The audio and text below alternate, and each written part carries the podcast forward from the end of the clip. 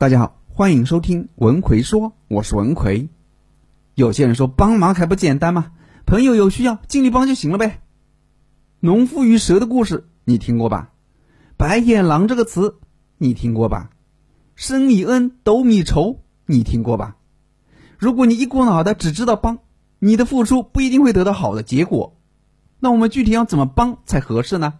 有哪些需要注意的地方呢？今天就给大家讲讲这个问题。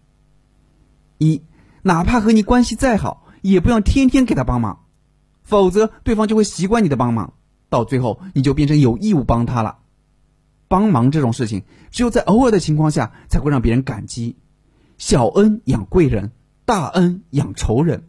你偶尔给一个乞丐五块钱，他会把你当好人；但如果你天天给他五块钱，有一天不给了，他就会破口大骂：“为什么你今天该给我的五块钱不给了？”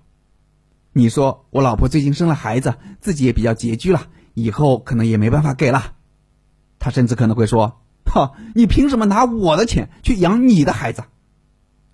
不要觉得这是一个笑话，现实生活中这样的白眼狼并不少。二，你帮完别人的忙后，别人对你说谢谢你，不要说不客气，你可以这样说：“没事，以后难免也有需要麻烦你的时候呢。”当你这么说，既给对方留足了面子，又平衡了你们两个人之间的关系。等将来真的万一有情况，你需要朋友帮忙的时候呢，他也会更愿意帮你。三，别人帮你的忙，你要经常提；你帮别人的忙，一句也不要多说。你想，如果有人当着你的面说起你的时候，经常提到：“嚯，那个上回啊，要不是我帮他呢，他就麻烦了；要不是我借钱给他，他现在都不知道在哪儿呢。”上次我是真的给他雪中送炭了。听到别人这样说你的时候，你心里会怎么想？很不爽，是不是？你这是在揭我的短，还是在催我还你的人情呢？人情本来就是个你来我往的事情，你帮过我，我自然会记在心里。在你需要帮忙的时候呢，我也会义无反顾的去帮你。但是你老提帮过我的这件事情，好像我欠了你很多一样，给人的感觉就很不舒服了。所以你帮别人的忙。你就要绝口不提，但别人帮你的忙就刚好相反，你要时不时的提一提这事儿。哎呀，那个上次啊，多亏了你，要不然我真不知道怎么办了。这样会让帮过你的人很有面子，同时还会让对方觉得自己很懂得感恩，他下次就更愿意帮你了。这就是人性。四，关系再好，也不要轻易的帮熟人介绍工作和对象。熟人要是工作没做好，你在朋友那就不好交代了。要是公司待遇不好，你在熟人那儿又不好交代了。介绍对象也是一样的，万一到最后他俩闹矛盾了，甚至分手了，你这个介绍人两面不是人。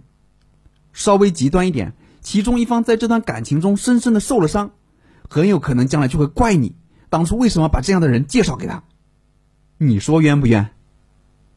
五，日常工作和生活中，帮别人买个饮料、买个饭什么的。即使再小的钱，如果对方给了，你就爽快的收下。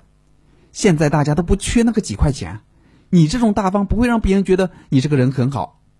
还有很多人是不喜欢欠别人人情的，尤其是这种小事，他给了你，你总是不收，人家还得费尽心思用其他的方式给你还礼，不然心里就会有愧疚感，这样就会让他觉得跟你打交道好累，这就非常不利于你的人际关系了。好了。今天主要给大家讲了关于帮忙的五个注意事项，希望对你有所帮助。最近总有学员问我，张老师，我不太会搞人际关系，也不擅长与人打交道，结果又是自己经常在人际交往中吃亏，有苦说不出，怎么办？针对这个问题，我专门出了一个解密人际关系的五十一堂课，让你成为交际达人的课程，主要就是教你各种处理人际关系的方法和技巧，让你成为一个人际交往的高手。想学习的朋友可以微信搜索我的公众号“文奎说”，然后在公众号里回复“人际”就可以了。